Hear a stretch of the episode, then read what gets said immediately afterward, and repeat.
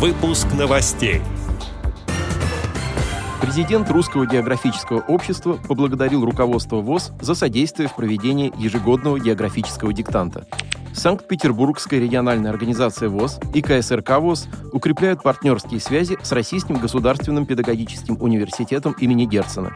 Теперь об этом подробнее. В студии Антон Агишев. Здравствуйте.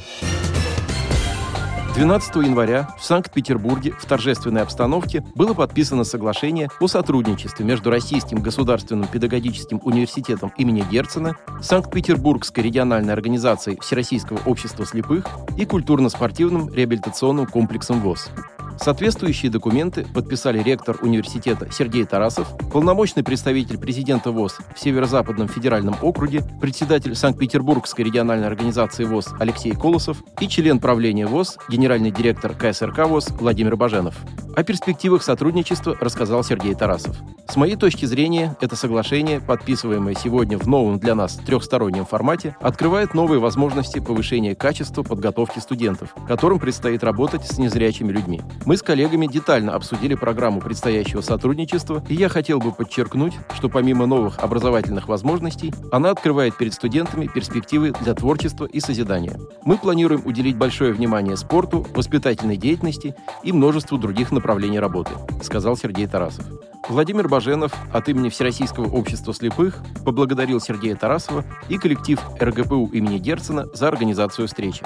Также он подчеркнул, что на базе КСРК ВОЗ ежегодно проводится свыше 160 мероприятий различной направленности и выразил надежду на то, что студенты-герценовцы с энтузиазмом включатся в эту деятельность. В свою очередь, председатель Санкт-Петербургской ЭРОВОЗ Алексей Колосов отметил, Герценовский университет и Всероссийское общество слепых сотрудничают уже много лет, с 1900 1929 года, когда в ВУЗе была создана кафедра тифлопедагогики. Сегодня очень важно сохранить традиции, основанные на многолетнем опыте, и в то же время идти вперед, решая актуальные вопросы с помощью современных средств и методик.